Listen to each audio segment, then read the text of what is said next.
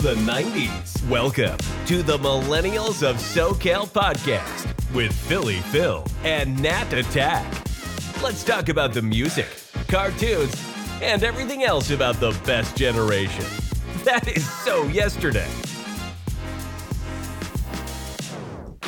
Hey everybody, it's Philly Phil, And it's the Nat Attack, and we are the Millennials. of SoCal. This is episode number four for the Halloween series, number two. That's right. Nat, so what's been going on for the past few days? Well, let's start off with yesterday was your birthday. Oh, yes, I am now officially 30 plus one. Uh, you can just pretend to be 25 forever, I guess. I guess I can. I get away with it. You, Some- oh, yeah, you definitely have a baby face. Thank you. Yeah, ha- especially no. if I shave. No, but happy belated birthday to you, love. Oh, yeah, thank you so much. You're welcome. yeah, but what else is on the topic besides me aging, you celebrating how much longer I have to live? Well, or no. celebrating every year it's close to my death? no, I- you know how I feel about older men. I love them. Thank you. You're welcome. No, Okay. um, no. Well, besides that, like, what's been going on in millennial news? Well, what I've seen was a commercial of the new Super Mario Brothers movie. Oh yeah, was it the first official trailer of the movie? Yes. Wow. Yeah, it was a really cool trailer. When they announced the cast, we were kind of like questioned about some characters playing certain roles.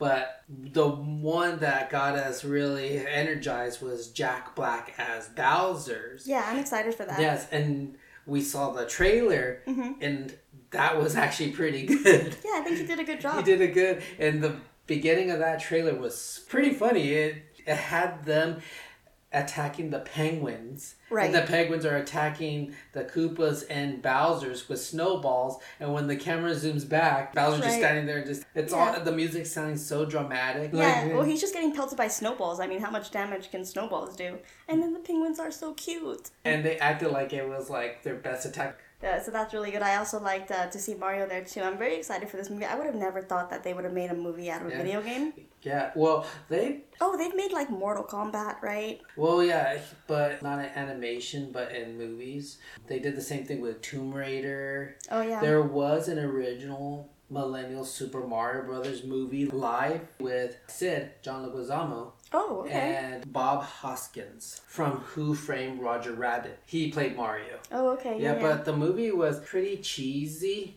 I would assume so. I it feel was like pretty well. We didn't have all that CGI or all that high tech animation in those days, but now with Illumination, which is the ones who created Despicable Me, got the privilege of doing Super Mario Bros. Oh yeah. I mean, the the movie, the graphics look great. I'm Mm-hmm. really excited. And it comes out April 2023, Yes. so we're definitely gonna go see that. Yes, yes, we are. We're gonna take our son. He is a Mario fanatic. It's so funny because you know what our son does that we used to do when we were little. Whenever Mario would say "Let's go," I would I always thought he was saying Mexico, Oh yeah, I thought that too. A lot of us did that. A lot. Yeah, I used to say that too, especially when we played Mario Kart and you hit the mushroom and go Yahoo! And Right. we would think he said Mexico. Like, wait, isn't he Italian? right? Yeah, Yeah. it's Italian plumber He- he's he's being very ethnical. Um, his race. He's like Mexico. yeah, so our son does that too. He's really funny. Any Mario games on the sixty four? Because that's when we started first hearing uh, Mario's voice. Oh right, right. But you know what else? Changing subject. You know what else is coming out? That's a millennial thing. What is it? Uh, Blue's Clues in the multiverse. Really? Well- What's with the multiverse of all these movies and these comic books and old shows? Okay, I, was, I have to backtrack a little bit because it's it's not actually called Blue's Clues in the multiverse. Um, that's an ongoing joke on the internet. Um, Blue's Clues is making a return though in a new movie that's coming out this November. It's going to be called uh, Blue's Big City Adventure. But the reason that the internet is calling it Blue's Clues the multiverse is because we have Steve, we have Joe, and we have Josh. yes coming back together with Blue. So we get to see the original Steve again, and it like I said, it's coming out in November. and I'm really excited to see that too. Even though it's a, it's a little kid movie, um, I'm gonna take my son to see it as an excuse. Good excuse. Yeah, like, oh, I want to see it, but let's use my son. I don't want everybody to think that I'm that childish. but honestly, I think a lot of other adults are gonna be watching it too, solely for Steve. You know, and then we also have Salt and Pepper and Paprika are gonna be in it too. It's gonna be great. I'm really excited for it. Oh my gosh! And you know what else? What? Okay, uh, Joshua's his notepad. It's not. It's a phone. Everything is different. They don't get mail anymore. They get emails now. Um, the new guy Joshua teaches sign language. It's great. It's all wonderful, but it's very different from what I remember. But I'm happy for it. I'm here for it. I haven't seen Blue's Clues in years. I can't wait for all this stuff to come out, but we're thinking a little ahead of ourselves. We're still in October, so we need to start thinking about Halloween and what we got on our agenda today. Starting off with Nat. Let's see, what do you got for us for the first part of the segment? Do you want to talk about Stranger Things? Well, it's not real. It wasn't really made in the '80s or the '90s, but the show series itself is based in the '80s, which is millennial time. And what is it more that you have to say about Stranger Things? Well, of course, you and I love the show. We're Stranger Things uh, fanatics. The horror show that first came out in 2016. It currently has four seasons and 42 one-hour episodes.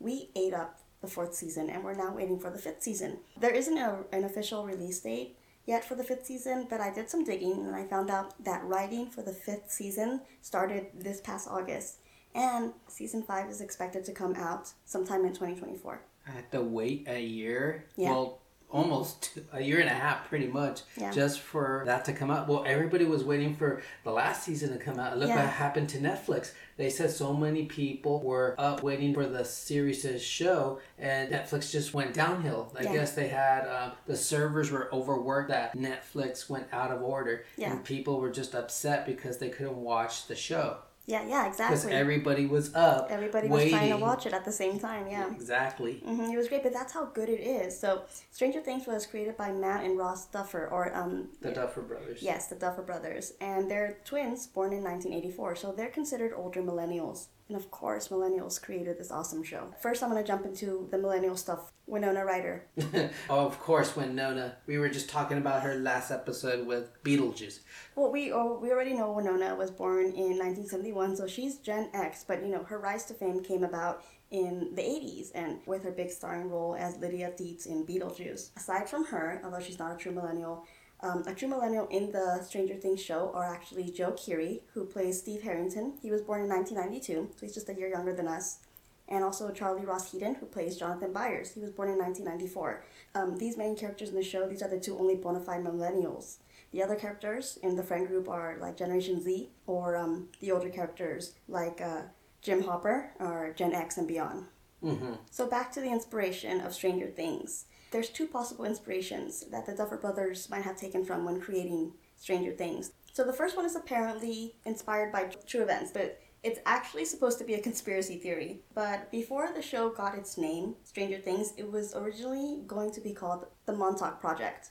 The Montauk Project. Yes, and Montauk Project is actually based on a self published book by a gentleman named Preston B. Nichols. In this book, he describes a secret military project where the government tests the human's brain connection to time travel, teleportation, mind control, and the opening of space and time portals, and child abductions, also Nazis. So, all this stuff is really similar to Stranger Things. You can Google this stuff. There's actually like an 84 page PDF document with all this information. Wow, I didn't even know that. Yeah. I just watched the show and I just see similarities from the show to movies I've seen that came out in the 80s and in the 90s.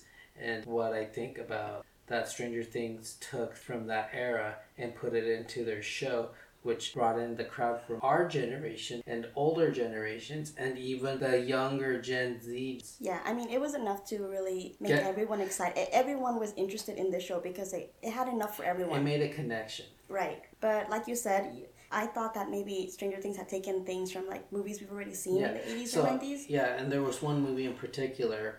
So there's something I seen that they use in the show, which is John Carpenter's The Thing. Oh, okay. Yeah, you see a you see a connection I there. see a connection there because of how they created the creatures in the show. I see mostly grotesque transformations, which the thing emphasizes, and I see a lot of that in the show. in Stranger Things. Oh, okay. See, I, I didn't see that. I didn't make that connection, but I did make the connection to Firestarter. Wait, which one? Like Well, the- the first one, the the Drew Barrymore Firestarter. Oh, I have not seen that movie in forever. Yeah. She was just a little girl. She was maybe like what, eight, nine? Yes, no, she was seven or eight. I think this was after E E.T. I believe so. So I made the connection to Stephen King's 1980 uh, book, Firestarter. So if you don't know, follows a father-daughter pair who are running away from a government agency, um, just like Eleven and Hopper in, in the show. The father in the book or in the movie uh, worked for you know a government agency that was experimenting with drugs, and this drug is supposed to give people telekinetic powers. The guy, the father, um, ate some and gave some to his pregnant wife, and so they get like weak telekinetic powers, but their daughter, who was born, develops pyrokinetic powers or fire starting. And um, without giving away too much, you know, um, in the in the movie, the mom is out of the picture, and similar to season two.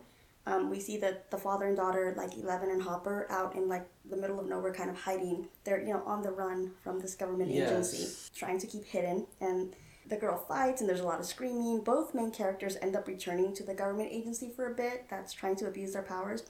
You'll see a lot of similarities like that, and I'll stop here because I don't want to ruin the book for anyone who might be interested. Although the book was made into a movie, like you said, in 1984 with Drew Barrymore, and it was also remade later on with Zac Efron. If you prefer Oh. that, I know. Yeah, that might be going a little too much on that one. No, I wouldn't. I, I wouldn't watch that either. But yeah, I mean, it's really interesting to see how things during the millennial timeline have inspired shows of today, It's crazy though. and we see it I think consistently. so. I'm thinking of, of what you just said. It's pretty much the Thing and Firestarter put together. Yeah, and of course Dungeons and Dragons, and they just made it into a parallel universe. Right. Yeah, that's Yeah. pretty so- interesting. It is. It's a pretty interesting idea to put all three of those in together. yeah, the inspiration that created this great show today. I mean, you know, otherwise, if they hadn't taken inspiration from, you know, our generation, then what would Stranger Things be today? We don't know. Worst things. I mean, it could just be that conspiracy theory I was talking about. Yeah. What's but with you yeah. conspiracy theories? I hope you're not that crazy with conspiracies because then we're gonna have a huge problem. what problem? I love conspiracy theories. Doesn't mean just because I like conspiracy theories doesn't mean I believe them. yeah, as long as you don't believe in them. Yeah, I don't believe in them. I just like them. I think You just like you just like hearing about them, but you don't believe in them. Right. So the next topic, this show came out before me and the Nat Attack were born. So this is for the 80s babies. You all loved her, Elvira, the Mistress of Darkness, and they even made a movie out of it. But let's talk about the show. The movie can be discussed another time. Okay. But we all know Elvira as a gothic punk girl that's just funny. She's a comedian, but yet she's a host for horror B movies. Yeah, and she's really fun to watch too. Oh wait, wait. Can you explain what B movies are though? As a film production person, B movies are low budget movies, that's pretty much what they are. So you make a film but with minimal of money, but Elvira will would only handle B horror movies. Actually, I saw one. Uh, my aunt had a collection of Elvira movies, and it was honestly so boring. It was called The Brain That Wouldn't Die. It was just such a cheesy story. I mean, that sounds but so corny yeah, too. but the DVD at that time had two versions. And the whole concept of the show was she would interrupt during the movie discussing something that she caught that was like really like one part what I remember was when the nurse comes into a room with no windows and then she looks to the side she's like doctor and then I, elvira cuts in between the movie and she's like did you see that that nurse just looked through a wall Oh, okay. So she caught like inconsistencies and, and things like that. Things that didn't make Correct. sense. Okay, got it. Correct. And she would do that in these B movies. Um, even um, a little piece of Elvira, Mistress of Darkness, when she's doing her show in the beginning of the movie, there's this alien that they're killing, and she. What she said was like, "Did you guys take a look at that monster? Look like Gumby on steroids." Oh no, Gumby on steroids. Yeah. Oh. Yeah, Elvira just took that horror hostess into a whole different level. Not just being just spooky, but she was very hip about it. Oh, okay. Yeah, Yeah. so that's kind of fun too, because I'm assuming that B movies aren't normally taken very seriously. Oh no, they're not. I would think of one B movie that got somewhere, Mm. and she did it part of her show too. It was also on the collection. It's an iconic horror movie, The Night of the Living Dead. It was a B movie and it, it made it big. Mm-hmm. Because now you have Land of the Dead, Dawn of the Dead, and it was all created by this one director, George Romero. But his first zombie movie was on her show.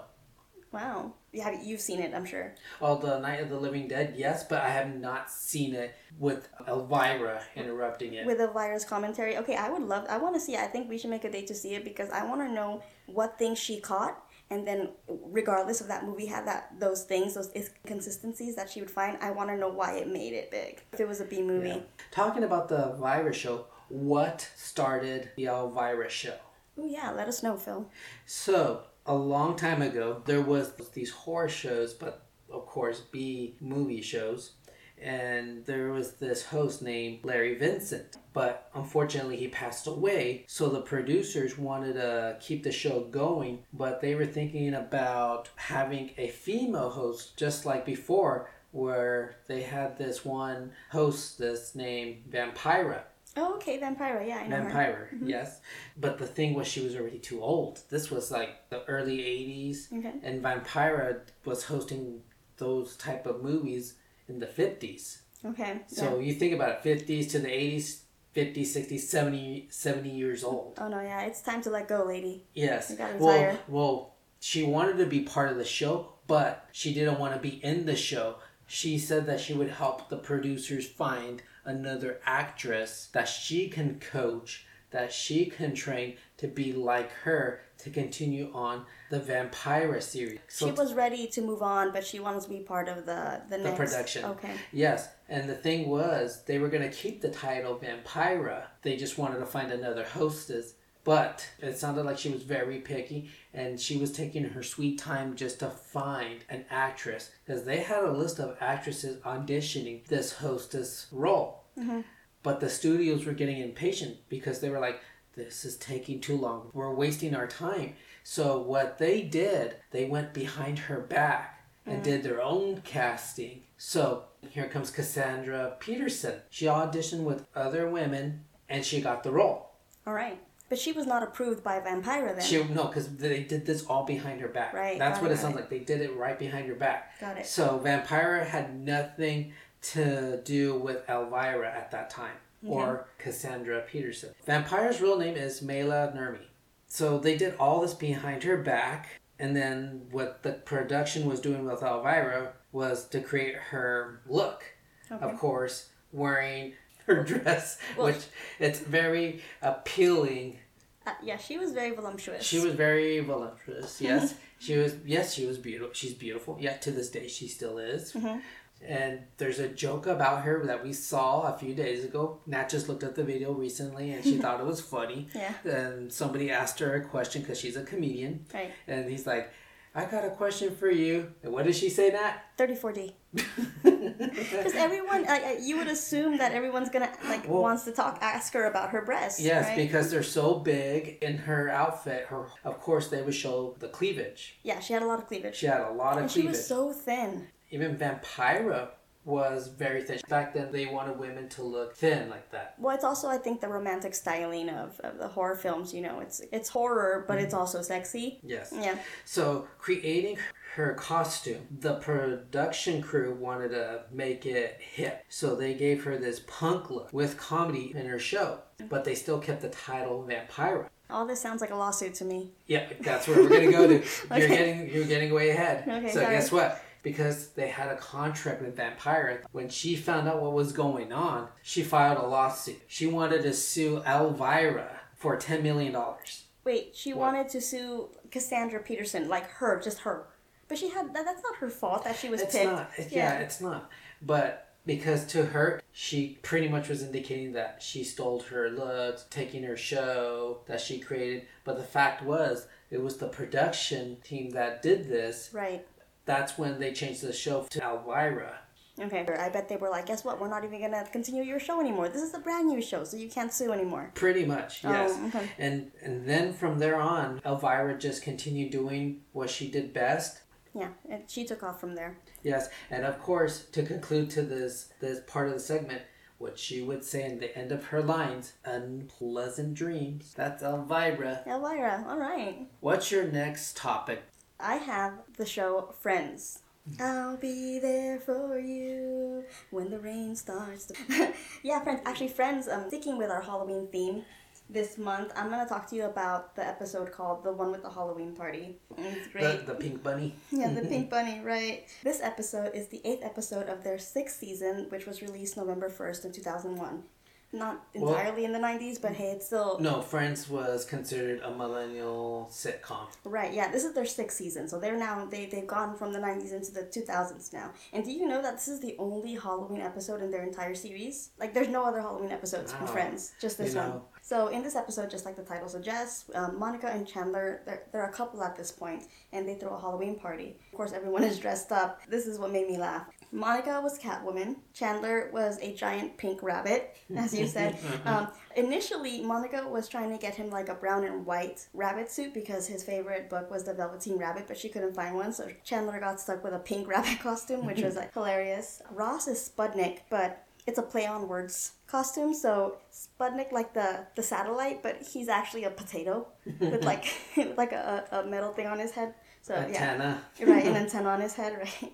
Um, Rachel is wearing a new dress as her costume.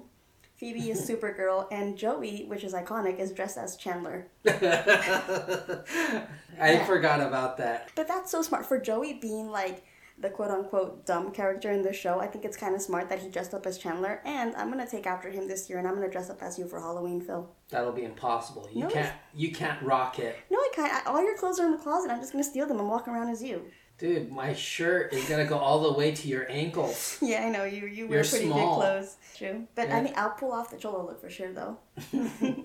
so in this episode, we see um, Phoebe's twin Ursula for the last time in the show. Also, it's a fun fact. The storyline here is that Phoebe's sister Ursula is engaged, has a fiance, but she only met him like two weeks prior to this Halloween party, so they don't really know each other. However, Ursula's been literally lying to her fiance about everything in her life. Phoebe like doesn't take any of her bull crap and like calls her out on all her lies, and that's like pretty much it. Ends Ursula's engagement, and that's also like I said the last time we see Ursula in the show. Um, Rachel's deal in this show is that she wants to tend to the trick or treaters at the door because by this time in the series, Rachel is pregnant. Oh, So she wants to deal with the kids. She wants to interact with the kids. But the thing is, Rachel's really bad at it. She buys candy, and once she bores the first trick or treaters, and then one trick or treater ends up saying that, like, says, Oh, I love you. So Rachel gives up and, like, gives her all her candy in the bag. And now because Rachel has no candy, Rachel has to start giving out money. But the money runs out, so then she starts writing checks. Eventually, Gunther from the coffee shop comes in and brings candy, and then Rachel and Gunther have to like pretend to date. I don't know, it's this whole thing. Rachel always gets herself into trouble that way. And then, um, so later in this episode, we see Ross and Chandler arm wrestle, but it takes them forever because no one can win. They're both so weak. Ross eventually confesses that he wants Chandler to let him win, and Chandler, you know, lets him win out of pity, but later Ross denies this. And it's funny because Chandler later has to like arm wrestle Monica to prove that he let him win, but he can't even beat Monica because he's so weak. Um, a fun trivia fact about this episode is that Emily Osment was one of the trick or treaters at the door with Rachel, and if you don't know, she was actually Hannah Montana's best friend in the Disney Channel show Hannah Montana. Wow. So she got she had a little she had a appear- little scene. appearance there, yeah, before she made it big on Hannah Montana. So that's kind of cool. Mm-hmm. But a great piece of trivia about this episode is that it was the first episode to air after the attack of 9 11. Oh, Um, no, I didn't know that. Yeah, in the beginning of the, of the episode, we see uh, Joey wearing like a New York Fire Department T-shirt, you know, as an homage to the 1st responders. And Lisa Kudrow, who plays Phoebe, would later say that this episode was her favorite because people would go up to her, like after the episode aired, people would go up to her and thank her for making her making them laugh essentially after such a tragic event. Yeah. Yeah. So it What if your uncle was there? Remember what he said because he worked at Warner Brothers Yeah. that after 9/11 that Yeah, well, anywhere in um, the United States where a lot of tourists would come, they en- uh, the government ended up shutting them down from the Yes. public. So when Friends needed an audience for a laugh track, my uncle who worked at Warner Brother and all this, they were all invited to be the audience for you know all these shows, and they were the laugh track for that. So yeah, it, it might be a possibility that my uncle was there. yeah, in the he probably was there in that Mhm. episode. Yeah, I might. Yeah. I, you know, I should call him and ask him. That'd be fun to find out. Well, he did tell us that when he took us to Warner Brothers. Uh, I think he went. He saw Ellen for sure. Oh yeah, course. Well, yeah. Right, right, and uh, a few others. But yeah, that's fun. We've been to the Warner Brothers lot, guys. It's really cool. Especially when you know people that work there. It's so cool because we were able to um, Walk go- around and do whatever we want because what they say is always pretend to know what you're doing because then if you look lost, then they're gonna know that you're just there and they're gonna throw you out. Right, right. But it, we got really lucky because the passes that we got, we were able to go to the cafeteria where all the actors eat. Yeah, even we have been in the actual set of friends. We Yeah. sat on their couch. We sat on their couch. Yeah. Yes, and we even have a picture of the famous cafe sign. The coffee shop set was still there, and we were able to hang out in there for a bit, and we took our pictures. That's where I lost my ID. Yeah, you lost your ID that same day too. yeah, well, it, it was lost there because remember I asked him where was my lost ID. you lost it on the friend's couch. Yes. you did. That was funny. But that was that's Friends. That's the the one and only Halloween episode of Friends. Yeah. Okay, what's the other one? I'll let you do another one. Oh, okay. Oh, okay. I want to do Boy Meets World. Ah, Boy Meets World. You know, unfortunately, I honestly personally wasn't a Disney person, so I personally didn't watch those shows. But my sisters seen it. Yeah, they oh they were into it. Yeah. Oh yes. Okay, so yeah, my parents didn't let me watch so much of Nickelodeon or Cartoon Network. I was I was definitely more of a Disney's 90 kid. So I really Boy Meets World was actually my favorite show as a mm-hmm. child. It had a, a primetime spot actually from 6 to 7, so it, it, for Disney it had one of the best ratings at that time. Wow. And I especially liked this Halloween episode because it was essentially a slasher parody. None of it was serious. Mm-hmm. Yeah, and normally the Boy Meets World series was a more of a serious show. They touched on more serious topics, except for this one because every character was a trope. Oh what? A trope, like an overused or seen over and over again theme. There's a storyline to this episode that makes sense, but I'm only gonna talk to you about the tropes, and I think once I once I tell them to you, you'll catch on, you'll get it. So the episode aired in 1998 and starts with um, the group of friends in detention over a pencil, a big pencil, and the main cast that we see in all the episodes, but there's also another random student in detention whose name is Kenny.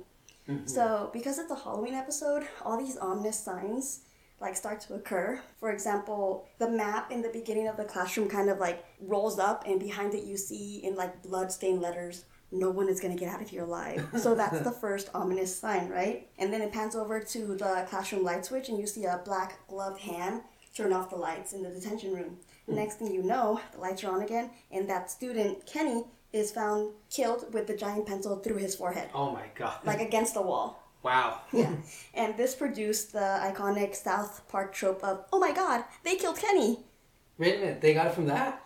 Yeah, so boy, it's a trope. Like you see something. Oh my God. South Park always said that, oh my god, they killed Kenny. I know. So Boy Meets World took the trope and then used it in their show on the slasher parody. Oh, okay, okay, you had it ba- okay, I had it backwards. Now I get it. Yeah, yeah.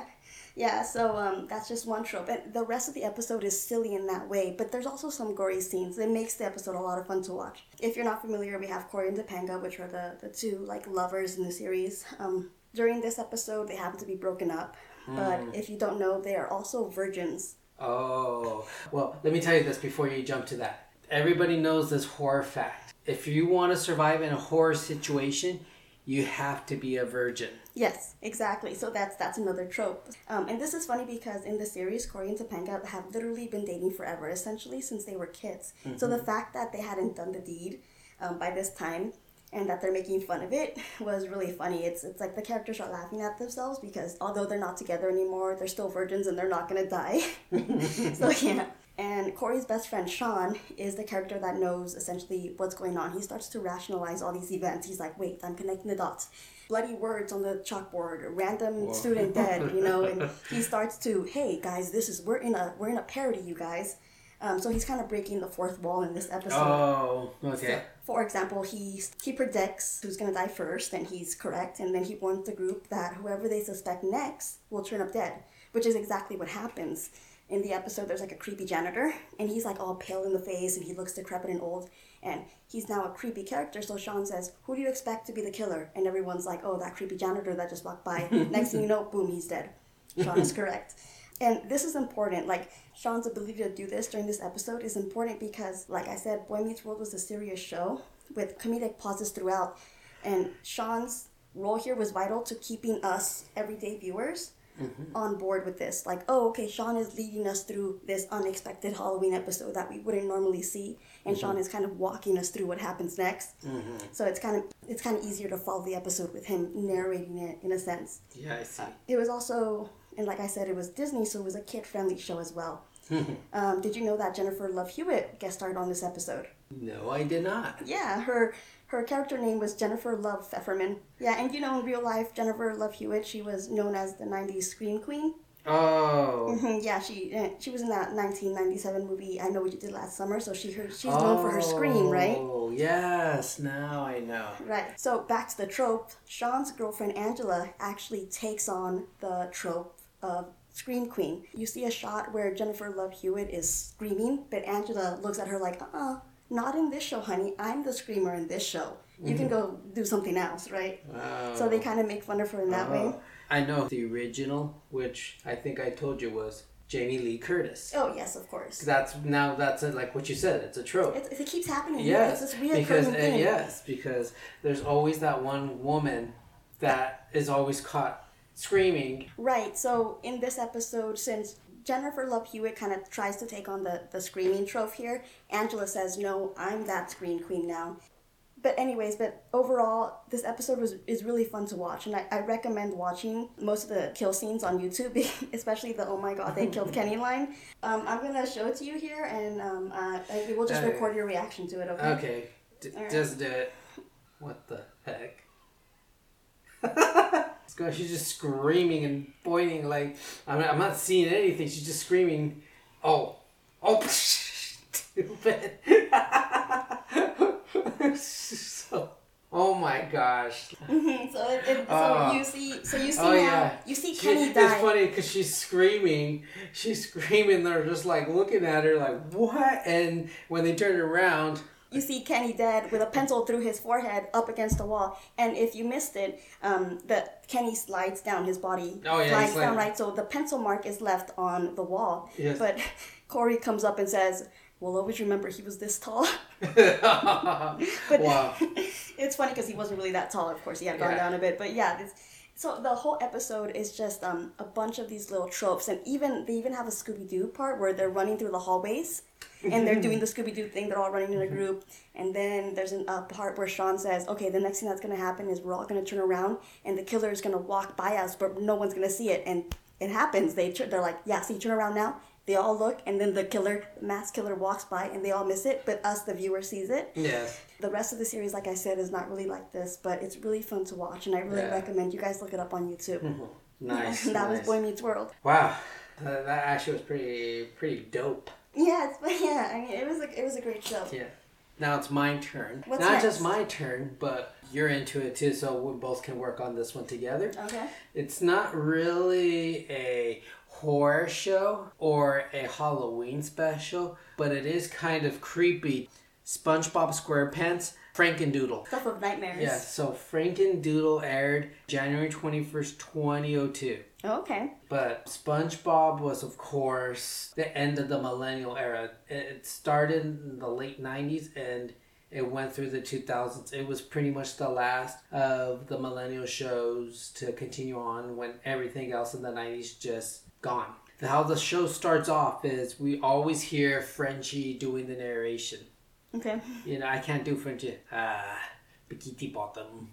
Down in the bikini bottom, we The- see our young s- poorest friend in Yeah. his pineapple abode. or one hour later. But anyways, so Frenchie's narrating the beginning of the show where Artis is drawing in the middle of the sea and he's so conceited about his drawing that he kisses his pencil. I don't know how this happens. He how he's drawing getting all creative and his pencil just flies out of his hand and into the ocean. Yeah, and he only has one pencil. And he only has one pencil, and like the narrator's like, rule number one: always bring a spare pencil. And the scream, of course, is a plankton voice, oh yeah. because you know how plankton screams. I know the sound editor to SpongeBob, Right. and I asked him this question about this one line, which is "my leg." My leg. Yeah. he said that it was all the voice actor of Plankton. It's funny, SpongeBob and Patrick are playing rock, paper, scissors with bubbles. And of course, the pencil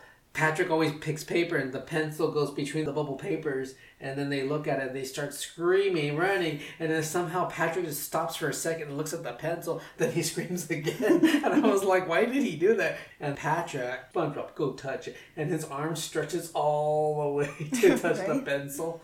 And they start drawing with the pencil and realizing that the pencil is art comes to life with the pencil. Right. so it's funny because how the drawing goes is that SpongeBob draws and Patrick is being a critic, and the next thing you know, he's like, "Oh, your art's coming to life," and SpongeBob's like, "That's more like it," because he was taking it as a better critic, and then He thought it was a compliment. he thought it was a compliment, but really, like, no, it's like swimming away.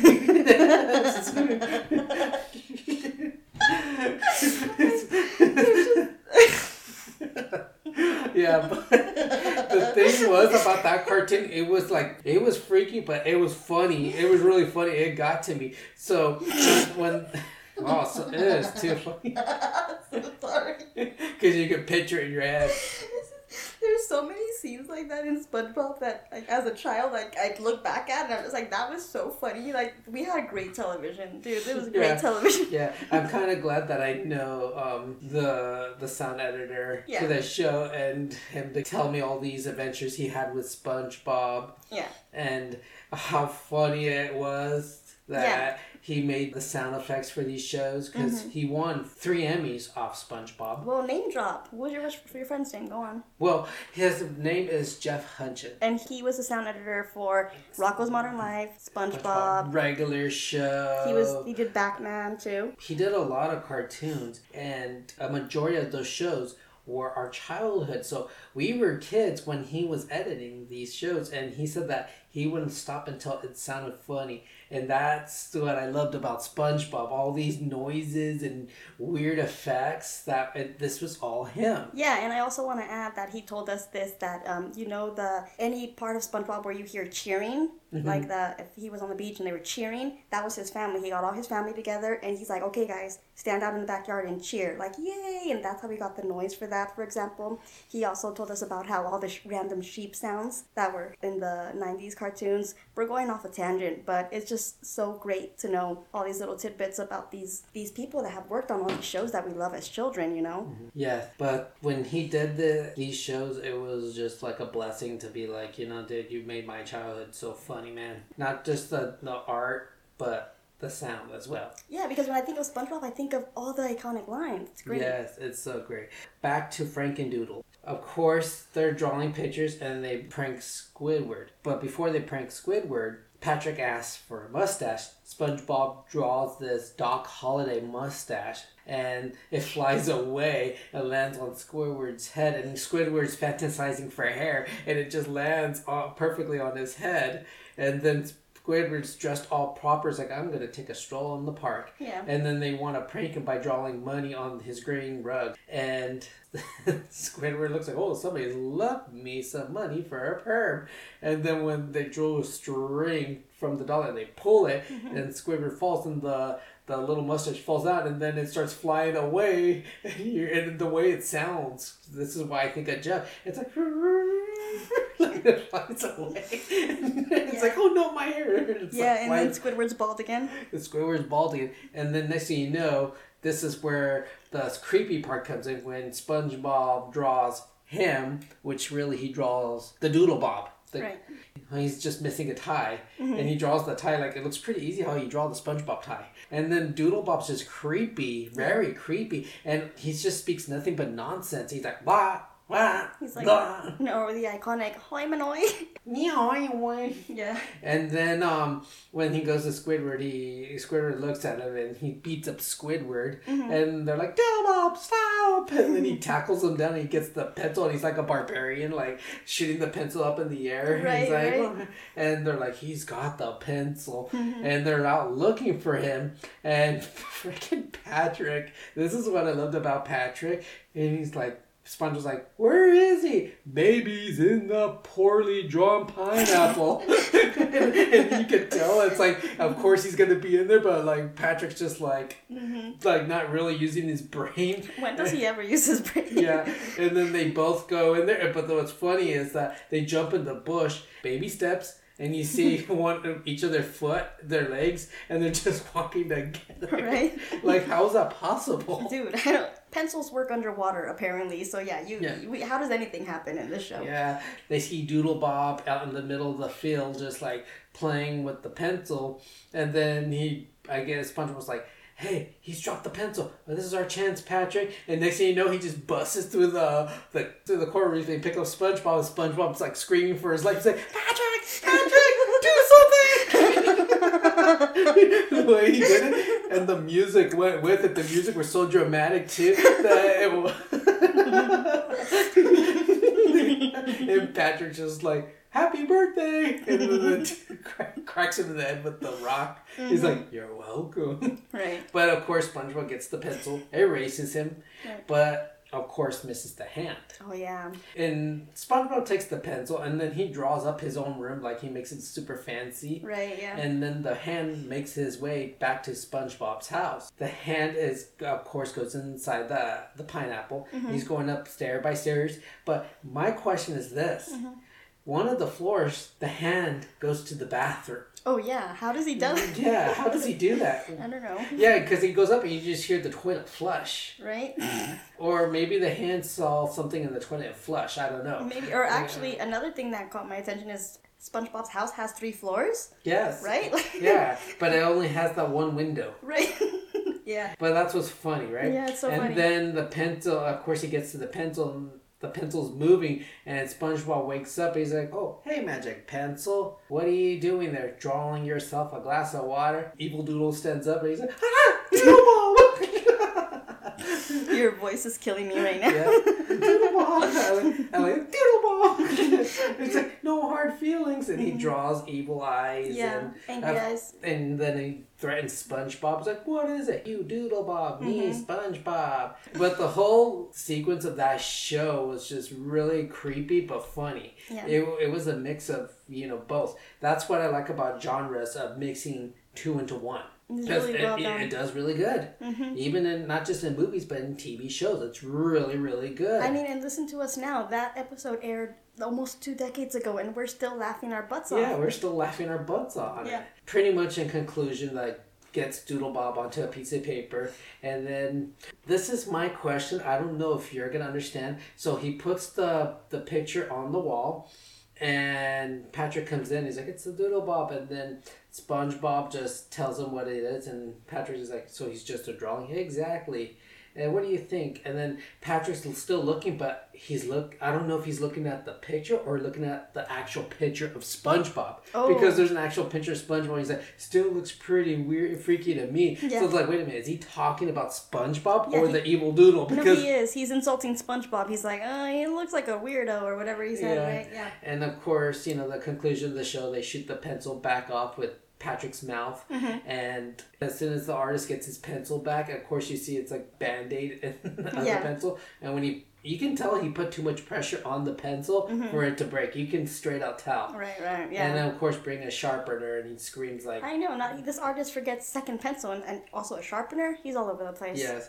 So, uh, so let's continue on to the Frankendoodle. He has made other appearances, not big, but very, very minimal. Okay. And so, in the later series of SpongeBob, pretty much when we kind of gave up on SpongeBob till Stephen Hillenburg passed away, yeah, that's when I stopped watching. he was such a creative man. What Jeff told me about him, he's like, this guy was just has so much to express, and he took me away from Joe Murray. Yeah, he was a well, creative I don't mind. think I don't think he took him away from Joe Murray because Joe Murray is the one who created Rocko's Modern Life, but Stephen Hillenburg was part of it. Oh, okay. But like Jeff said, is that Stephen Hillenburg liked Jeff. He was the one that took Jeff. Right, de- definitely one of the creative minds and geniuses of our of, the, of our childhood. And it's just so unique that this man created these shows, and unfortunately, he passed away. But his legacy lives on through SpongeBob, Yeah, and especially like they're still making things, but without him, it's not the same. So that's our conclusion with SpongeBob, with that SpongeBob with Frankendoodle. that's Frankendoodle. All right, guys. The shows are now officially done. Now to the really, really good stuff. We're talking about the movie. Usually we go by three, but we are giving you guys four. Ooh, generous, Phil. I am generous. So we can take turns on this now. So how about this? Do you want to go first or do you want me to go first? Like, why don't we just do rock, paper, scissors and just figure this out? want Or let's ask this. Everybody, how would you like to hear the magic eight ball? Yeah, how about we introduce you guys to our new segment called The Wisdom of the Magic 8 Ball? Yes. So we're gonna start it right now because we're in Halloween season. And in the long run, guys, go ahead and throw our yes no question about anything millennial like that this number eight ball can answer. Right, it has to be a yes or no question. It has to be yes or no. That's the thing about the magic eight ball. Now, provide me with one question, and then after that, I will provide you with a question. Is Frankendoodle still alive somewhere? Let's find out. So I'm shaking the number eight ball, and the number eight ball says without a doubt. So Wait, that's true because you said he appeared later in the season. he season. did appear in Oh, the- yeah. The 8 ball The is eight- correct. The eight ball is correct. That's the magic of the eight ball. Okay, now you ask it a question, Phil. Let's do. Let's give you a little Halloween question. In a telekinesis fight, would Eleven beat Matilda? Okay, let's ask the magic 8 ball. They're shaking, we're shaking. I'm hoping to get some Foley so we can add it maybe. The magic 8 ball says, My sources say no. Wow. So you're saying Eleven Would lose to Matilda. would lose to Matilda? That could make sense. you know what? No, I absolutely accept that answer. No. I think you you could be right because yes. Give me a quick like thirty seconds or a minute. Okay. Because Eleven has an issue of controlling her power, and all her powers is to to destroy, to kill. While Matilda does have the ability to control her own power. Yeah, I mean, and Matilda was young. Like, she was what, in first grade or whatever. Yeah. She was younger than 11, and she had full control of her powers, and she Mm. had been practicing it. Yes. I think this millennial little red bow girl can do it all. Yeah, I agree. Matilda's the winner. Yeah. Next topic. Let's start with something completely out of a book. Nat, what do you got? Let's talk about The Shining. All right. Okay, the this movie came out in 1980. It's of course it's based on the Stephen King novel of the same name. The Shining was directed by Stanley Kubrick and is two hours and 26 minutes long. It's a long movie. It's pretty, pretty long. Yeah. the Shining stars are, of course, Jack Nicholson, Shelley Duvall, and young Danny Lloyd. We know uh, Jack Nicholson and Shelley Duvall from their iconic roles, right? Yeah, of course, Jack Nicholson, uh, Chinatown. When I think of Shelley Duvall, I think of that weird Popeye movie with Robin Williams, and she does Yeah. play. I mean, but she fits the part. she fits the part. Yeah, right. What's her name? Uh, the character from Popeye? It's Olive. It's Olive. Yeah, that's a cute name. Yeah, but she totally looks like an olive too. Yeah, she's uh, she's really skinny, And tall. tall, and rocks the ponytail. So yeah, she plays a good Olive. Right. Oh, but did you know that Danny Lloyd, who was six years old when this film came out, he was in this film and then one other movie called Will, the autobiography of G. Gordon Liddy. Um, he was only in two movies, and he simply said that he was not interested in an acting career. However, he was spotted as a background actor in the 2019 uh, Doctor Sleep, which is I think is a remake. Yeah, no, uh, no, it's not a remake. It's a sequel. Oh, the sequel. I'm sorry. He, so he was he was in the background of Doctor Sleep in 2019, and although he's only been in like two films, like his his big one, of course, being The Shining, there's been 16 documentaries that mentioned him for his um, role in The Shining from 1984 to 2002. So there's been 16 other films essentially that just have talked about him because he's so iconic. Just for playing Danny in The Shining. Right. Exactly. Mostly, yeah. Right, and, and I think in current day, I think he's a, teacher, a professor somewhere in Missouri or Kentucky. Yeah, he's he's in the educational field. Oh, that's really good. Yeah, Yeah. I heard about child actors that uh, change their career paths, such as um, the actor who played Benny the Jet Rodriguez in Sandlot. He became a fireman. Oh, that's cute. Yeah, Yeah, I love that's some of yeah, fact. some of them just they just don't want to act no more, even though they played those big roles as kids, and then they just decide that you know what, I want to do this, I want to do that. I want to be normal. Yes, pretty much. Right. Yes. Yeah. So, um, The Shining. You know, it's safe to assume that everyone has seen or at least heard of The Shining. Its budget was 19 million, but made just over 620 thousand dollars in its opening week. That's nothing. That's nothing but opening week. So Yeah, this was back in 1980. As of today, though, The Shining has grossed over 44 million dollars worldwide. Well, that's pretty good, especially from a book, book Yeah. to movie. Right, right. And it has inspired every horror filmmaker today since its release. Oh yeah, oh big time. Even um, things that you see in non like non horror movies that take references from The Shining. Right. Well, there's one in general, uh, Rocko's Modern Life, when um, Heifer takes the job on Conglom-O as a security guard, and he's patrolling the hallways, and he sees two twin uh, animals there. And, and because Heifer's on a, a, bicycle going through through the hallways and sees twins right there, mm-hmm. uh, taking it from Danny when he sees the twin girls in the hallway, like come play with us, Danny. Mm-hmm. Oh, yes, but with Heifer. it, yeah, the, the fact that it was in a cartoon. Yeah, that it was in a cartoon. Another one is you know the song that is being played, especially in the end of the movie. Uh, that um, the music. Yes, the music. It was even being played in Toy Story 4 then with Woody and Forky. They're in the antique store. They're in the the stroller with Gabby Gabby, and the oh. record is playing, and it's playing a song. You know, it's funny about that when playing. I started laughing like, "Oh my gosh!" And you didn't get it. Oh right, I remember. You now. didn't get it, and mm-hmm. then I was telling you that this is from The Shining, and you're like, what? What? yes. You know? Yeah. Well, I mean, it gave because it because the song sounds nice, but it was in a horror movie, a creepy horror movie. It's like some weird old granny music, but it's really like malicious. yes. That's the irony of it. So, of course, back to The Shining. Uh, of course, we know the widely known director Stanley Kubrick. Mm-hmm. Um, everyone knows that he was obsessed and he was like meticulous oh, yes. with he, like his attention to detail. Yes, he was very very strict on his shots. He was he didn't care uh, what the budget was. He didn't care about the schedule. He wanted his shots. He needed his vision to look a certain way. To look a certain way. Mm. Besides The Shining, when he did Full Metal Jacket, even Marines to this day that seen the movie when military people watch uh, a military movie they try to examine like is this exactly like it was when i was in the service? But when it came to stanley kubrick's full metal jacket it was. it, a lot of marines were saying that that is exactly what training was in the marines. Even after vietnam the training was still like that. Yeah, because so- even my father joined the Marines, and exactly what Stanley Kubrick put into that movie was just like the Marines. Like his, your dad's experience. Yes, his experience mm. of how they treat you, how hard they were. Mm-hmm. But even though some people like, oh, it's just a movie, R. Lee Ermey was acting in that movie. No, he was acting, but no, he was being him. I'm assuming he he wanted it to portray real life. He wanted it to, yes. to be authentic. Kubrick wanted authenticity okay. in his movies. He wanted the real deal. Originally, for that movie, Kubrick didn't want R. Lee Ermey. He had him as an assistant to train this guy to be a drill instructor.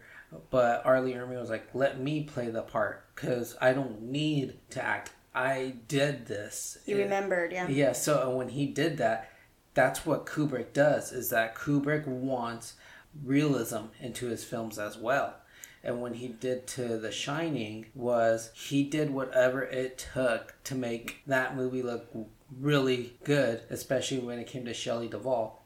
Yes, and it's widely known that the, that Stanley Kubrick was obsessed. You know, he was meticulous with his attention to detail. Every scene in this movie had a purpose and was planned to perfection, including Shelley Duvall's um, exhausting 127 takes to perfect the staircase scene with Jack Nicholson. Yeah, I heard that he really stressed her out. Um, not just in that scene, but multiple scenes. They said that she was exhausted all the time, she was drained, mm-hmm. and Kubrick didn't hold back on her. Right. I mean, I, later on, uh, after the movie was released and Shelley had interviews, she said that this was like the hardest role, uh, job that she ever took. I, I could assume that she wasn't happy on set because of yes. everything that, you know, she went through trying to perfect this yeah. character for, for yes. the director. You have to have fear. And yeah. I think she was, I think she had real fear. After oh. so many takes, you have real fear. Oh, yeah. I he, we saw it, you know, we did see it. Absolutely, but well, that's what made this movie so perfect. Is his obsession with perfection that this scene had to look a certain way, you know? Mm-hmm. And and the whole movie like you've mentioned to me before, it's so fluid. Mm-hmm. Right? But we know that not all is perfect in the movie, of course. Oh, of course not. Yeah, do you want to hear some of the inconsistencies that I found? Oh, yeah, tell me, because usually I have them, but if you have some, blow my mind. Go okay, I'll try. Um, so during that iconic staircase scene, right, when Shelley is like uh, waving around the bat and she hits Jack with a bat, you can see that the bat bends. You can tell that it's a rubber bat. What? Yeah, like if you pay attention, like Oh my god, I'm gonna have to look at that. I was just watching it, and now I have to see that. right, but like this goes back to Shelley's experience. She was so fearful that we only focused on her face, you know, and, and her expressions and her actions of how like traumatic that scene was for her. We didn't even notice this bat that like bent in half, you know. Yeah. Um, another thing in that same scene, um, when you see Jack coming up the stairs, um, Yes. there's a there's a bearskin rug in front of a fireplace. but It disappears and then it reappears again. Oh wow, I never noticed that. Um, another one is when Danny uh, wrote on the door. He wrote "red rum" on the door. Right later on, when Jack goes into that room and he chops down the door, the writing is gone. It's like not there anymore. Who cleaned it? Not Danny. Not Right. Danny. Yeah. Wow, little miss uh, misses there here and there. Wow. Yeah, like the inconsistencies, but Yeah. you know, but you can't tell. But and that's just a few of them. And this movie was so long, and Kerb- he, Kerbaki demanded so many takes that there's a lot of inconsistencies like this Yeah, throughout speak- the movie. Yeah, because I know if they wouldn't get certain takes in one day, they would just okay wrap it up for today. We're gonna continue tomorrow. Mm-hmm. But of course, they have their people to clean up the set and then of course set it up again. But they miss some things here and there. Right, right. And there's this uh, concept, like editor Michael Kahn, he's one of Spielberg's editors, that sometimes when you edit, you're gonna catch little mistakes like that, but because of the flow of the actors, it drives our minds focusing on the actors than the setting. And for example, like Michael Kahn, Jurassic Park, when they're on the table eating while Dr. Hammond is talking to them, that how is it that their arms and stuff, like one's in one position, the next take his arms down, Right. or the camera angles in the different position where wait a minute isn't what's his name sitting there or how I thought this table looks weird how Right, yes. That scene is iconic for having so many inconsistencies, but no one could tell because the dialogue, the conversation was And- so rich. Yeah, and everybody was just so focused on those conversations and the the interaction of the actors Right. that nobody focused on that. Yeah, no one could tell. Yeah, which is amazing.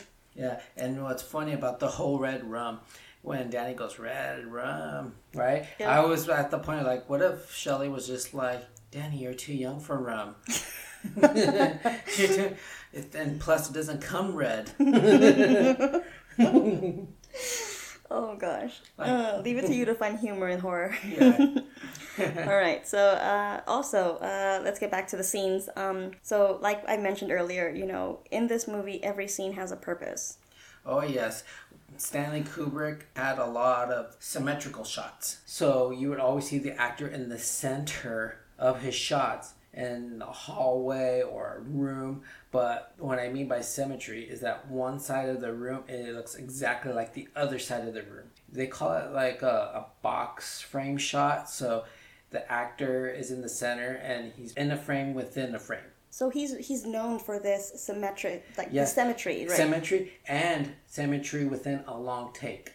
Long takes. That's another thing that he has this ability to do long shots, right? Long takes. Which is really stressful on the actors, I'm sure, as well. Yes, because long takes, these actors have to be really trained on their dialogue and their emotions and their pretty much their whole acting skills because Kubrick was the type that this is going to be a long take Okay. and the thing is it's up to the actors to keep performing just keep it fluent because this is a long take And they it can't works- mess up. and you can't mess up because how long were some of those scenes where they're socializing without the shot take changing position or panning to another actor I mean, yeah, I feel like they go. It almost feels like you're in the movie because there's no cutscenes. yes because technically it's like saying we're in, sitting in the back while they're all socializing like in, in quote unquote real time, so In to real speak. time, Got it. So it's like a long. Okay. Well, yeah, that's fascinating. Mm-hmm. And you know, back to The Shining, the location we know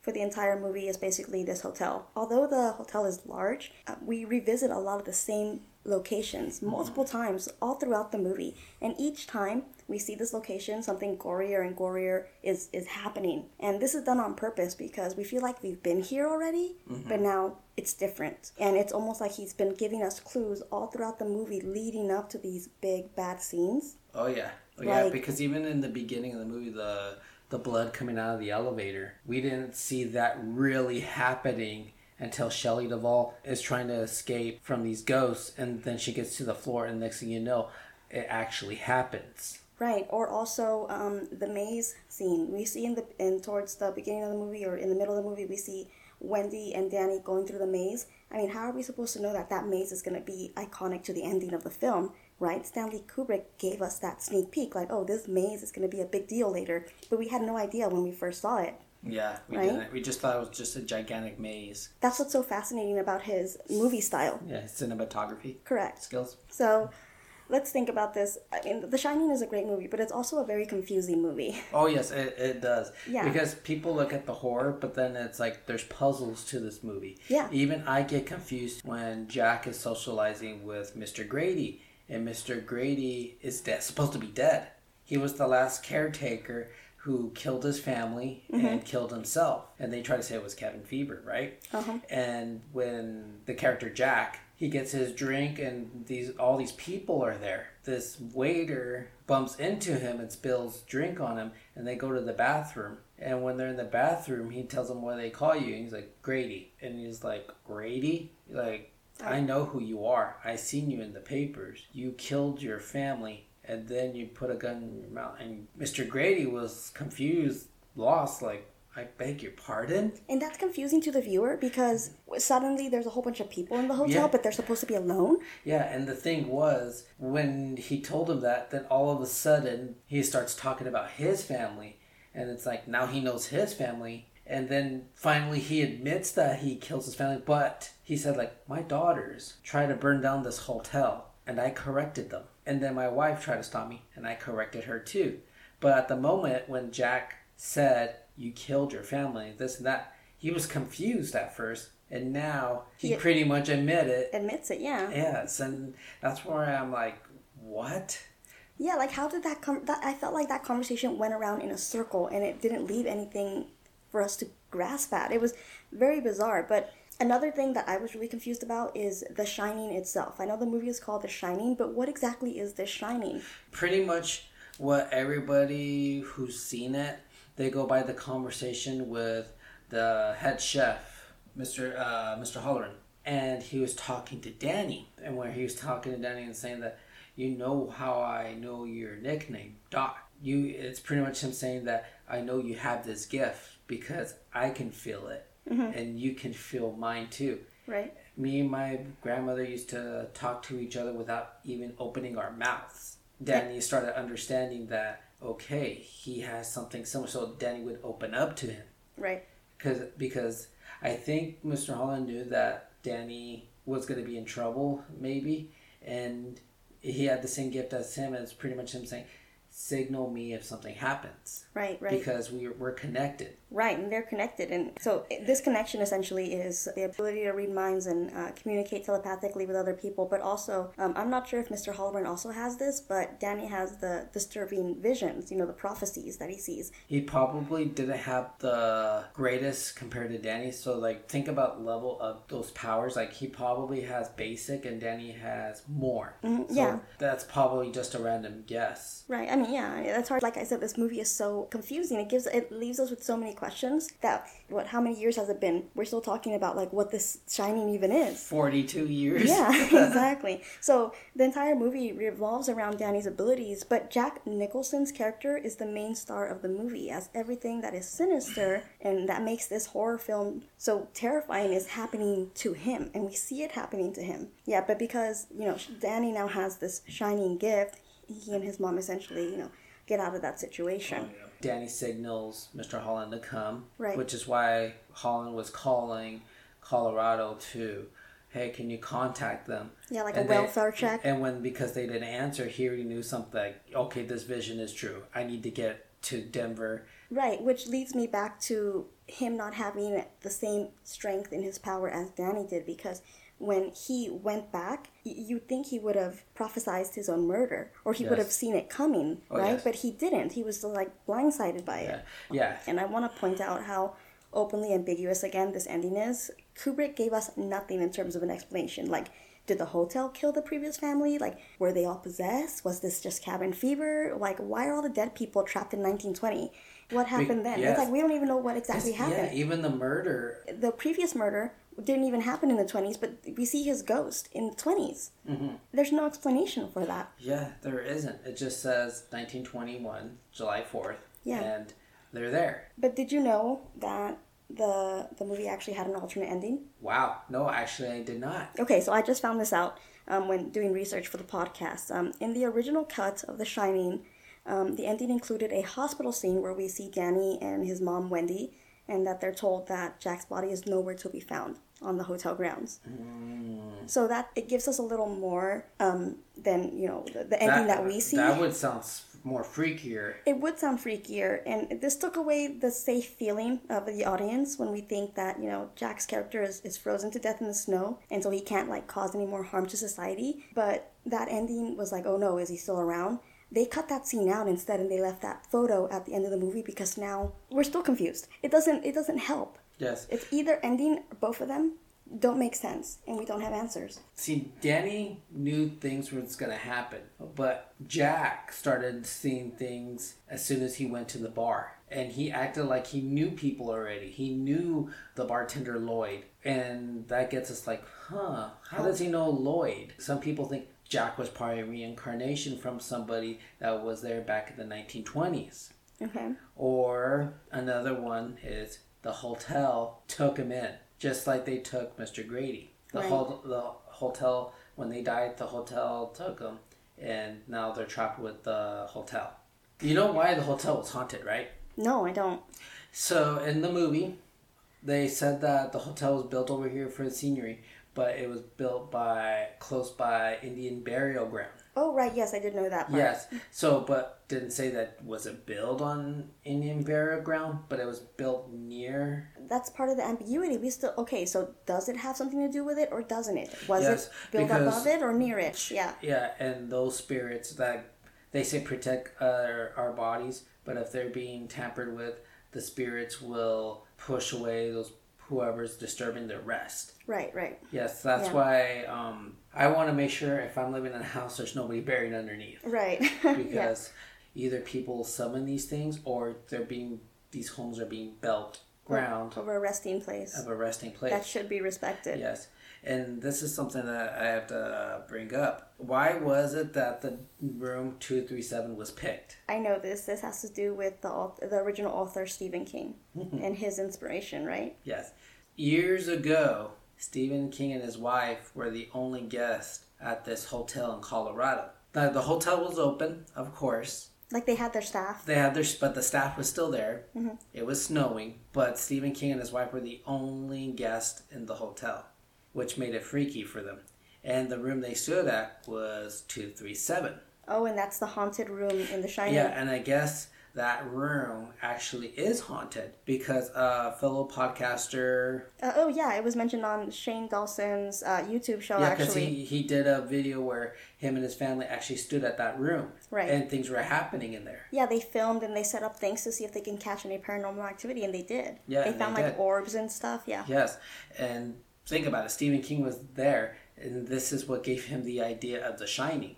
And you know it is uh, known that Stephen King pulls a lot from his own reality, like real life events. Like uh, a lot of his books are from nightmares from his childhood Mm-hmm. that he you know openly talks about, and so it's totally believable that he'll take a real life Yeah. experience and make a horror movie out of it. Yeah, Oh, a, a horror book. Uh, Yes, even though the film was shot in Oregon, but it was based in Colorado. That so the actual hotel, that's not it. That in the movie, that's not it. Okay, That's it just- was it was inspired from it. it was inspired from it. Got it. The, the real hotel's in Colorado. Okay, got Yes. it. Fascinating. Yeah, it is. It's very fascinating, right? You would think that Jack Nicholson would have, you know, picked up on some of that inspiration, but like Stephen King, but he, clearly he wasn't good enough yeah. with all his Yeah, writer's block, and- right? Yeah, and the thing is, Stephen King actually did not like the movie The Shining. He didn't. I didn't know that. Yeah, he did not like it because Hollywood alternates uh, a book. Well, yeah, they do that to all. They do it, but Stanley Kubrick alternated in his version. So he took some pieces here and took some of his ideas and put together. and it made the story different than Stephen King book. Even though the movie was really really good, It was different. it was different. Okay. Yes. Oh, yes, you're right. So, in the book, actually, when we see Jack chasing Danny, Jack actually comes to. He kind of he comes back to himself for a brief moment, and he realizes kind of what's going on, and he tells Danny like, "Run, get out of here." He's like, "I I, I have no control over what's happening to me. Please run away." And um, another thing that's different is um, uh, Mr. Hallorann doesn't die in the book. He is uh, he remains alive to comfort Danny um, at the end. Yeah, so those are like two main differences from the book. So I understand why Stephen King might not have liked that. You know, the director cut those things out. They seem vital to the, the storyline. Do you know how Jack dies in the book? Uh, no. Uh, the boiler explodes. That's how he kills him. Dude, So- I think that's how the the hotel burns down. I believe. Yes, it makes sense now. Yes. Yeah, so I mean, I, I again, I understand why Stephen King might not have been uh, totally happy with all the changes that Kubrick made, but the movie itself is genius. It's inspired so many other horror films, and it's iconic.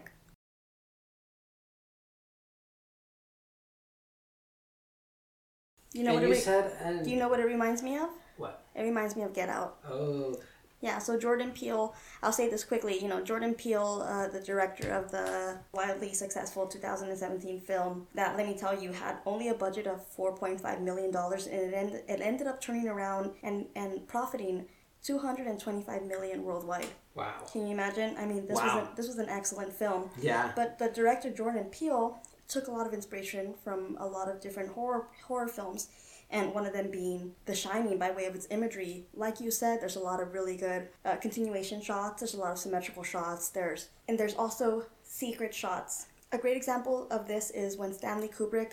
Um, had Danny write red rum on the door. The first time someone sees this movie, you have no idea what red rum stands for. But later you find out it means murder. That's him predicting, or that's him letting us know what's going to come next in the movie. And Jordan Peele took this idea and did a similar thing in Get Out, where he has different clues in the movie. You watch the movie and you get clues in the movie that you're not even you don't you're not even aware that you're getting told what's going to happen next. Okay. Other similarities include uh, a, a good example of this is the tour of the hotel and the tour of the house that um, the character Chris in Jordan Peele's movie they get a tour of the location, essentially the premises. During this tour, before you even see the rest of the movie, you see all the locations of all the incidences that are going to happen, all the bad and ugly things that happen. You see them on this tour, and you get to kind of revisit them when these scenes go go through. And the reason they do this is because after you finish the movie, you're like, oh my gosh, that that makes sense. I knew that was going to happen next. Mm-hmm. Mm-hmm. Yeah. So and, that's really smart. Wow, I didn't think about it that way. Yeah. That was a good short little refund get out. That he did a really good job on that movie too.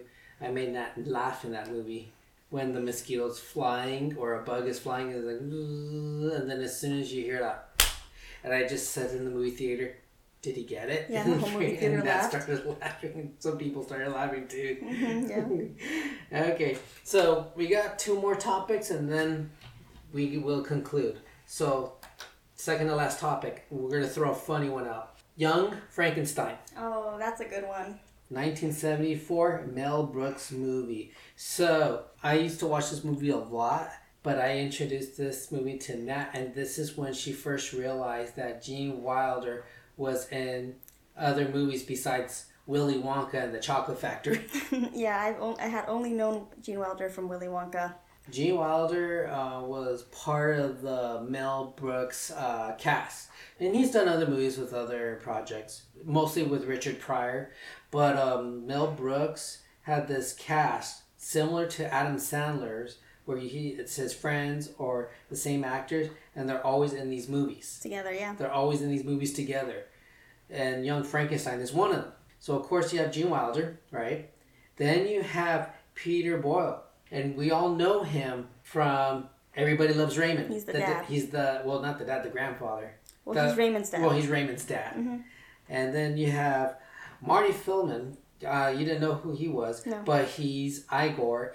Then you have other actresses like Teri Garr and Madeline Kahn. She's a good actress. uh, well, an actress, a comedian, a really good comedian. She's been in a lot of Mel Brooks movies. And the actually, there's actually a big actor in that movie when he was just starting out.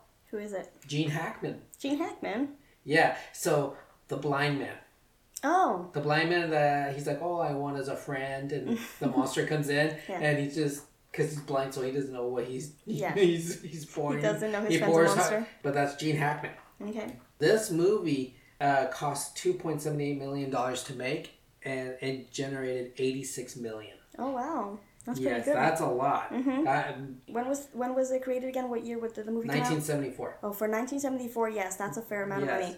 And of course, like you said, this movie was a Well, this movie was a, a satire of the original Frankenstein, yeah, the? Frankenstein, the 1931 Boris Karloff, which Mm-hmm. we mentioned in the previous show. So this is the, of course, the parody of it. Mm-hmm. And this movie was actually selected to the Library of Congress National Film Registry. Oh, that's very interesting. Yes, very interesting.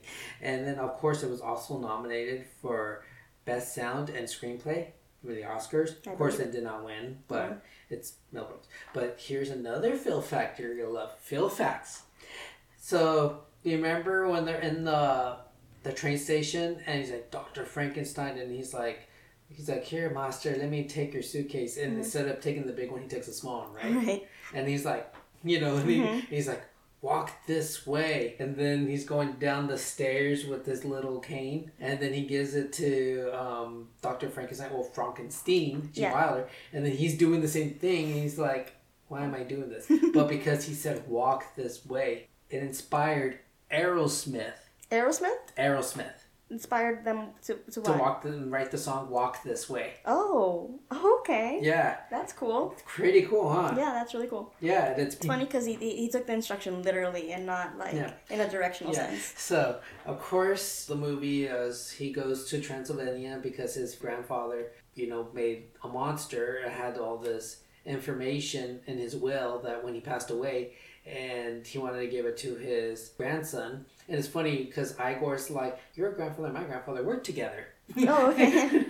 Oh yeah, Right? because yeah, yeah, yeah. Because he's Yeah. making a reference back to the original movie. Yes. Yeah, yeah. right? And it's funny because he has a, uh, lab assistant, which is Teri Garr, Okay. and she's a very attractive woman. She's goofy, Mm-hmm. and they're sitting in the hay, going to the castle. And what's funny is that you hear wolf, and you hear werewolf, werewolf, their wolf, what? Their wolf, their castle. Why are you talking like that? Don't you want me to? No, sit yourself. I'm easy. I'm easy. and it's Right. like it's like you don't want me to talk like that. It's funny because the movie addresses that trope. The this the original character spoke in such a way that was weird, and it, the fact that this movie, this parody, was making fun of that, it was it's pretty It's like, great. you don't want like it's like, you don't want me to talk like that. No. Oh my God, Igor. Yeah. So like the name, he's like Igor's like I prefer Igor because uh, he was messing with Frankenstein because it's like Frank it was Frankenstein. Frankenstein. And Uh-huh. like so, it's like your name's Frederick. So it's not it's Frodwick. No, it's Frederick. Frederick? So, you know because he's his name. He's pronouncing Frankenstein Frankenstein. Yeah. right? So, of course, they go to the castle, right?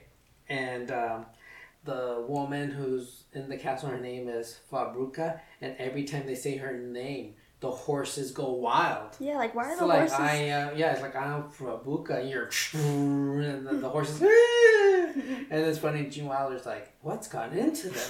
it's funny how this movie addresses all those weird little yeah, moments. Yeah. Yeah, so you know, it gets to like the most interesting things is that you know these three, the Igor, Dr. Frankenstein, Dr. and Frankenstein. Saint and the, his assistant. Mm-hmm. They're you know all three of them are on in this scenario together to create the monster, right? Right. hmm So after they create this monster, all the whole process of creating the monster, all these funny things are happening with, and you there see the reference of the original Frankenstein, Right. where um, they dig up the body and they're trying to take it back to the castle, and then it breaks and they put it up, and the inspector, hey, the one with the wooden arm. So that reference of the inspector with the wooden arm came from the third Frankenstein movie. Uh, it's called The Son of Frankenstein Oh. it's still Boris Karloff is still the monster, but it's based on the doctor's son. Okay. And the doctor's son is smart too, but then there's this inspector in Transylvania or whatever, no, whatever town um, it's taking place, and the inspector has a wooden arm. Oh, okay. So that's where they take that Oh, part. okay, So they took some things from each of the Frankenstein movies. Got it. So this one inspector comes up to Frankenstein when they drop the coffin, and he's like, "Oh, who are you?" Like, I'm Frankenstein. Oh, I heard you were coming. This and that. And the thing was, the hand was sticking out of the dead body, and his arm. He he went to the side, and the hand was sticking out like it, it was his hand. Oh, right. And he's like, "Here, shake." And he goes like this, starts shaking. Mm-hmm. He's like, "My gosh, your hands are cold and stiff because it's a dead Well, body." he's shaking hands with the corpse. like, yeah. And then of course he lets him go, and of course they're doing the science stuff of bringing back the Mm-hmm. monster, right? Right. And but the thing is, he needs a brain, Right. and he ha- he asks Igor to go to this place to get a brain, and he wants the brain um, Hans Delbruck. So he wants the specific brain that belongs Han- to Hans Delbruck. who in the history books, he's actually a historian in the 1800s to early 19. So Oh. he was like a historian. Okay. Yeah, and of course he picks up the brain just like the uh, old Frankenstein, and something makes him drop the brain. I think it was lightning. He's like, oh, and he drops it, and then he grabs the other brain, which is abnormal, and then they put in the monster. It doesn't come alive right away, so they knew they failed. And when it does come alive, when they're eating it, it's like, it's like, yeah, it's pretty good, huh? that wasn't me. Was it you that made that hum sound? Uh, "Mm." there it was again. Was that you? No. He's like, no. And they're all quiet, like, wait. And it's alive. Yeah, they realize it's the monster. the monster's alive, Mm-hmm. and he's teaching him how to walk, kind of like the old Frankenstein. Igor wants to light a cigarette, and when the flame goes out, and the Frank, the monster gets so scared of the flames, like, he starts choking Yeah. Frankenstein, and he's like trying. Oh, right. This is where he tries to do um, Oh, oh, okay. So the monster is choking Dr. Frankenstein. So in order for Frankenstein to communicate with Igor, uh, he has to play charades. Yeah, charades Yeah, is yeah. like, wait, wait, I know this game. Okay, three syllables, Yeah. one word. you know, Sounds like. sounds like sir, give, give. Yeah, he's trying. He's trying to uh, do the word sedative. Sedative, yeah, sedative. Mm-hmm. and then it gets to the word where Igor goes, give him a sedative, and then he goes like, like I know. Yeah. Frankenstein is being choked out by this monster, and because Igor can't guess the, the charades for for sedative, uh, Frank, Dr. Frankenstein looks at the monster like, "Do you um, do you believe this is happening?" It's like, even though he's choking, He's choking him just out, like- yeah. And then when he gets off him, he's like, a sedative, A sedative." and then he and then he sits down, and they're like, hey Igor, come here for a minute. I need the truth. I will not get angry. Mm-hmm. With that brain you got, was it Hans Delbruck? No. He's like, okay, I knew it. So whose brain is in there? Abby. Abby normal. Abby normal. Are you telling me I put an abnormal brain in the seven foot, you know, humongous, and he starts choking, Right. and ch- choking Igor, and Igor does the same thing too. With, then he uh, starts to play charades, he yeah. like, you know. yeah, but and then of course the door knocks, and uh, oh, this one made you crack hard. Yeah. I remember how hard you were laughing when you saw the, saw the door knocked. Uh, yeah, so he's wearing like a, a tie, right? Yeah. So after he's been choked out by this monster, and now they suddenly hear a, a knock on the door, uh, they realize that they have to remain quiet. So he's like, guys, we, we have to remain completely normal. But in that moment, his tie pops, and the way it flings open, it's so funny. it was just so good timing. Right. Did, did you know the actor who played Igor, which was like I told you, right, Marty Feldman? Mm-hmm. He actually moved the hump. In the uh, yeah, he actually moved the hump because first it was on one side, Oh. and then it was on the other side, and th- this is true. It was actually in the movie that he actually moved it on purpose, Mm. and nobody noticed it except for a few people, and it played out well. So when Gene Wilder's like, "Wait a minute, wasn't that on? Wasn't your on the yeah, he's Oh, like never mind. He addresses it right, but it's like it's, it's essentially a continuity error in the movie, but it played along well because the movie itself was a parody, anyways. The truth is that Ian Feldman actually moved the hump himself until someone on the set noticed it, right? Only one, maybe a few people noticed it, but not many people noticed it. Hmm, Well, there was so much stuff going on in that movie. It's kind of hard to tell because you're just kind of thrown off by so many things. It's so funny to watch. And that whole movie is it's just funny, you know, it's, it's just a good Mel Brooks classic. Yes, that's and, a classic. And unfortunately, majority of the cast has passed away, and except for except for Terry. It's just her and Mel Brooks. yeah, Mel Brooks. And how old is Mel Brooks now? He's like 90, 90s. And oh my god, like it's just sad because like all those comedians that he worked with, been around with, and they're all gone. And All his friends, all yeah. his friends are gone. Yeah, yeah. He's the only one. Him and they're the only ones left. Yeah, that's so it goes, as they say. Yeah. So now I know this is the long segment of the series, and this is the last. We saved the best to last. Like we said, if you guys just send us something, we will talk about it. So I have um, a shout out for somebody who wanted me to do a Marvel. Marvel is a big deal in Hollywood these days. But let me ask you guys this question. What made Marvel big? What gave Marvel that edge? I don't know too much about Marvel, but I, I would say the Spider-Man movies because So- that's where it got really, in, really popular for me. So you fell for the old Gen Z mistake. Hey, So because of Spider-Man, yeah, Tobey Maguire. I understand. There was a TikTok I saw. It said that Spider-Man and X-Men were the reasons why Marvel is big. Well, it, that is 100% completely false. fill with the facts. So, this Marvel topic is a classic and it came out in 98. We know it as Blade. Okay, Blade. So Blade is a superhero horror movie based on Marvel Comics. It starred Wesley Snipes, Stephen Dorff, Kristofferson, and Bush Wright. Okay.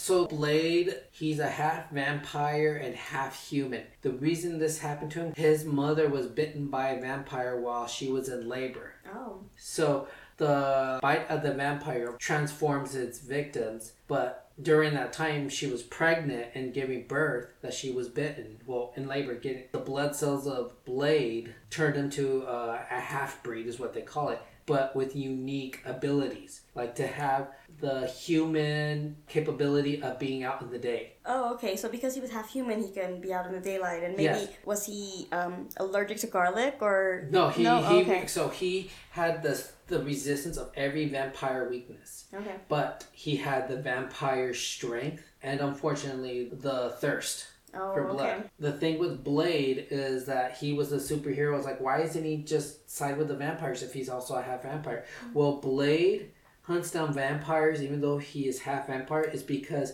he wants to hunt down the vampire that killed his mother and made him the way he is Oh, I mean, because it's like a curse for him that he has to go through this issue but he has these abilities to stop them he has their strength and abilities plus he's much stronger than most of them because the human part is also unique for him as well.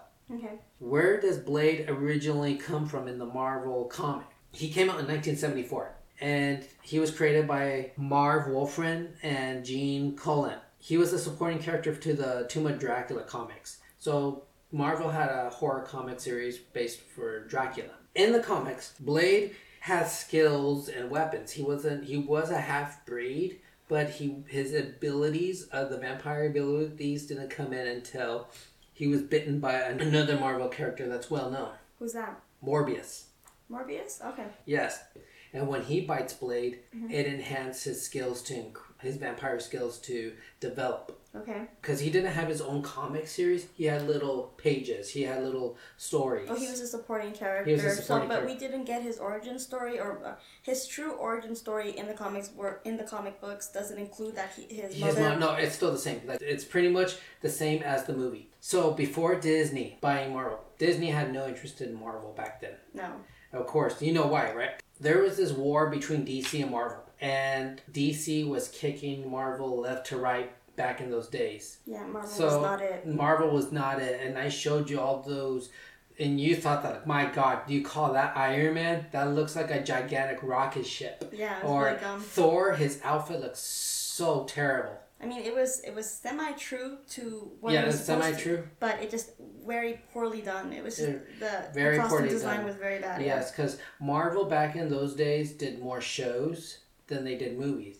And the only show that I believe did really well was The Incredible Hulk. Right, yeah, but all this, the setting and the costume design, even some of the other actors just were not that good. Yeah, they were not. They, mm-hmm. it- this was like I never heard of these actors, but I we all know Lou mm-hmm. because he was a competition to Arnold Schwarzenegger. Oh, right, right. Yeah, so he was always second place. He was always second best to Arnold. Mm-hmm. Right? That's where Marvel was struggling back in those days. And DC, they came up with Superman, Christopher Reeves. Yeah. Really good movie back in those days. Amazing and It classic, was, yeah. uh, and then the 80s, Batman started rolling in oh, of course. the Tim Burton Batman, you know, and next thing you know, the DC characters started becoming so big that they started appearing at Six Flags Magic Mountain now. Right. Now rides are named after the DC comics. yeah, Yeah, so you got the Batman ride, Wonder Woman, uh, Superman, all of these rides, right? And Marvel did not have anything. So this is how we lead to Blade, because Marvel was going through so much, they were going to go bankrupt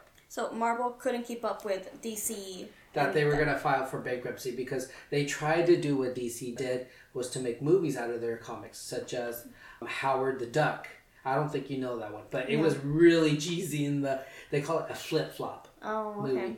And then they tried to do the Fantastic Four. It was terrible. Oh, okay. They were terrible. It was like the outfits were cheesy, the actors were cheesy. They couldn't get those good actors or good makeup artists back in those days before CGI. With superhero movies, it's like you need CGI. You Yeah. need that extra Yeah, effect. but yeah. Batman didn't really need it, and look how good it was. I agree, but remember, Batman is just a regular guy with a lot of money and a weird mask. And then and then Superman, But the graphics for, for Superman were, were pretty good for the. Mm-hmm. the- for the era.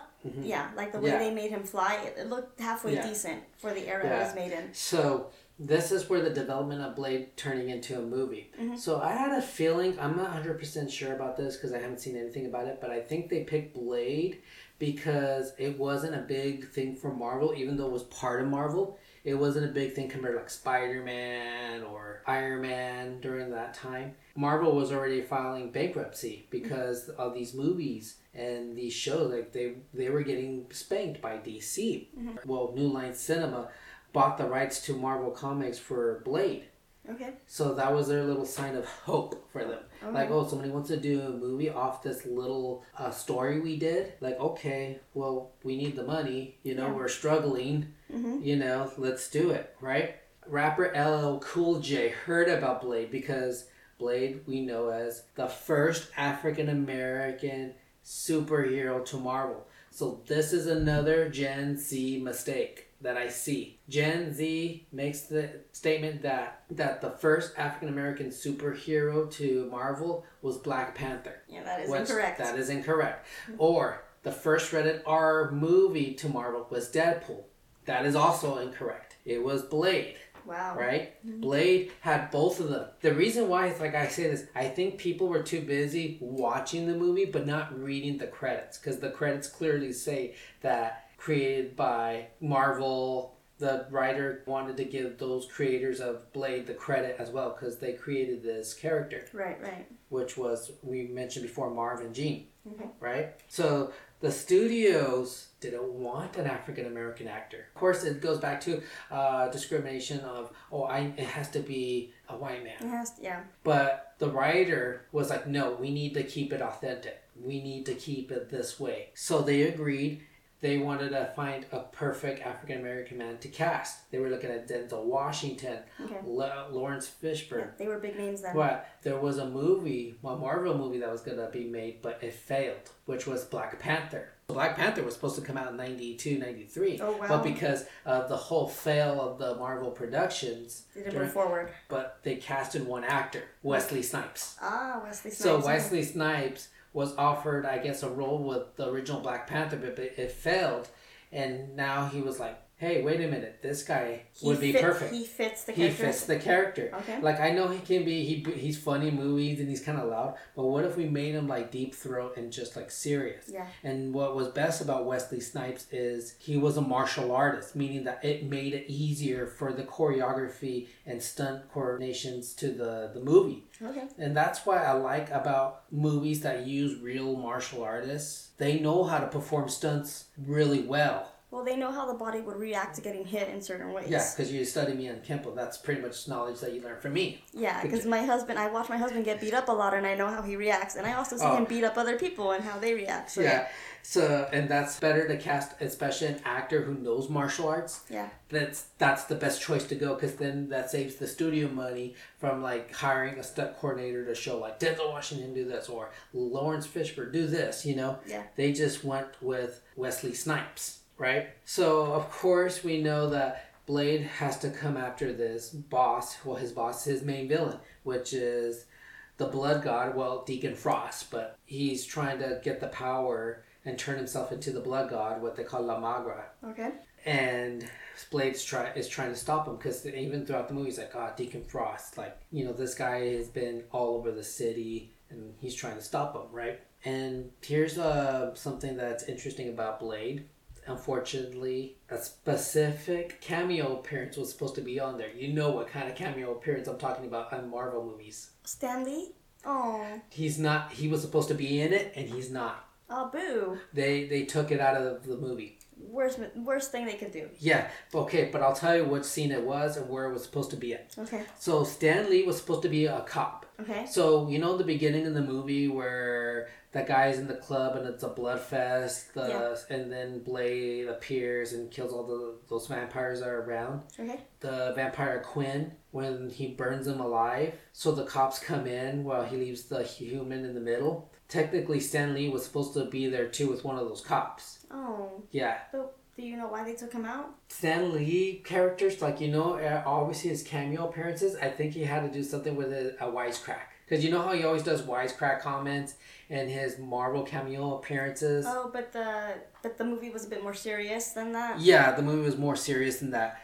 It was not like a comic movie where you can throw a little humor. Mm-hmm. No, it, this was what they call a superhero dark thriller mm-hmm. action movie. Okay. Well, they missed out because Stan Lee would have been Yeah, great. Stan Lee would have been great. Yeah. Mm-hmm. So besides Stan Lee, when it came to Blade, the movie cost forty five million dollars to make. Guess how much it made? Mm, over a hundred thousand for sure. Yes, it made a hun- well a hundred thousand, a hundred and thirty one million. It made three times as much as what it, any of the Marvel movies has ever made before when they were struggling. Oh wow. This movie saved them. saved them. Wow. It saved them. Not just the money that's selling the rights, but because they still have like some type of royalties to the Sure. because they created it. Right. This right. is their Baby. their baby right here. And because of Blade making that money, now Marvel production went from a slump and came back up. Now they have now they have now they had the power and the money. Guess now what's next movie came up? X Men. X Men came Now out. what happened to X Men? Now we got Spider Man. Who's dominating the comic book movies now? Of course, Marvel is Marvel is now, right. right? Now DC they're trying really hard to make a comeback, but they're struggling. Yeah. Now they're struggling with keeping a Batman. Now Yeah. they're struggling trying to make Justice League bigger than the Avengers. It's not happening. Blade is what saved Marvel. If it wasn't for Blade, we wouldn't have Marvel today. Case in point. Period. And I agree with you. Yes. Mm-hmm. So all you Gen Z people that are saying Spider-Man and X-Men, now you know the truth. I've been educated. Yeah. That's fascinating. Thanks for sharing that. Well, you know, Blade was such a good movie. Even though I didn't know it was a Marvel movie until I started studying the whole Marvel universe. Right. And Blade, to me, I thought was just a cool action movie of uh, vampire slash martial artist just saving the world. Yeah. It, it's such an iconic movie, man. And now, guess what? Disney liked them so much that they they Oh, bought yeah. them. One of the big dogs bought them, and, And you know, what, you know what's funny? Disney did, probably didn't have no interest in them in that era, and Disney Right. was dominating. No, Disney always dominates as usual. Right. Unfortunately, the move film industry, it's all Marvel. yeah. Name a is. movie nowadays that can dominate Marvel. Nothing right now. No, not with the numbers that they're bringing in. Yeah, in. thank Blade. Right. Yeah. Wait, so does that mean that Blade is considered a Disney villain or a Disney princess? well, Blade is owned by New Line Cinema. Oh, so they're not Disney at all? Okay. Because remember, New Line Cinema bought the rights for Oh, Blade. right, right, right. But So- he's got the royalty still. Yeah, Yeah, that's fascinating. Just like Sony owns Spider Man, so Disney only gets a small percentage. Same thing with 20th Century. Well, then Disney owns 20th Century now, so technically now they completely own um, X Men. Yeah, there And you that's go. Blade. That's Blade, and as the word on the the film industry is that now they're making a, a remake or a reboot of Blade. Ooh, when that's in the works now. Do you know when it might come out? So yeah, the remake of Blade, there it's supposed to come out sometime next year, Okay. 2023. But nowadays they're probably not going to make it as violent as the original Blade because now that Disney owns it, they probably might keep it PG or maybe PG-13. But who knows? The thing is they don't make the rating until the film's done. Oh, okay. We'll find they, out. They probably can still keep it rated R. I would think so because if they want to keep the same the same energy as the original Blade, the one that started it all, Yeah. I would think they would just keep it rated R. Yeah, it might limit some some viewers, but you would know that because it's a remake of a millennial classic that you might get those people there. Even the actor that they have casted as Blade, I'm so so difficult with names. Mahershala, is that how you say it? Mahershala Ali. Yeah. I'd hate to butcher his name, but Yeah. yeah, he looks great. I'm I'm sure he's gonna do a great job. Yeah, and he does fit the description pretty good. Let's hope he. Let's hope he does good. Um, We're gonna make Wesley Snipes proud. but he better make it. Yeah, you have to make Wesley Snipes pretty proud to be like, yeah, dude, you did good. you did good. You know. Yeah. That's it for today. Before we end the show, we're back to the magic eight ball question. So earlier I said that we had a question. One more. What is the question? The question here is: Will a Blade remake be better than the original? Let's hear the magic eight ball. Sometimes it's so difficult to make a remake or a reboot of something that was really big and iconic. It has to do twice as better, but let's see what the magic eight ball says. It says it's actually in the middle. Oh no. Oh no. Undecided? Let's try let's undecided. Let me see. It says yes. Really? Uh oh. We will find out then. We'll have to find out. I mean, the magic eight ball never lies. Yeah. This is the Halloween special number two. I hope everybody enjoys this show.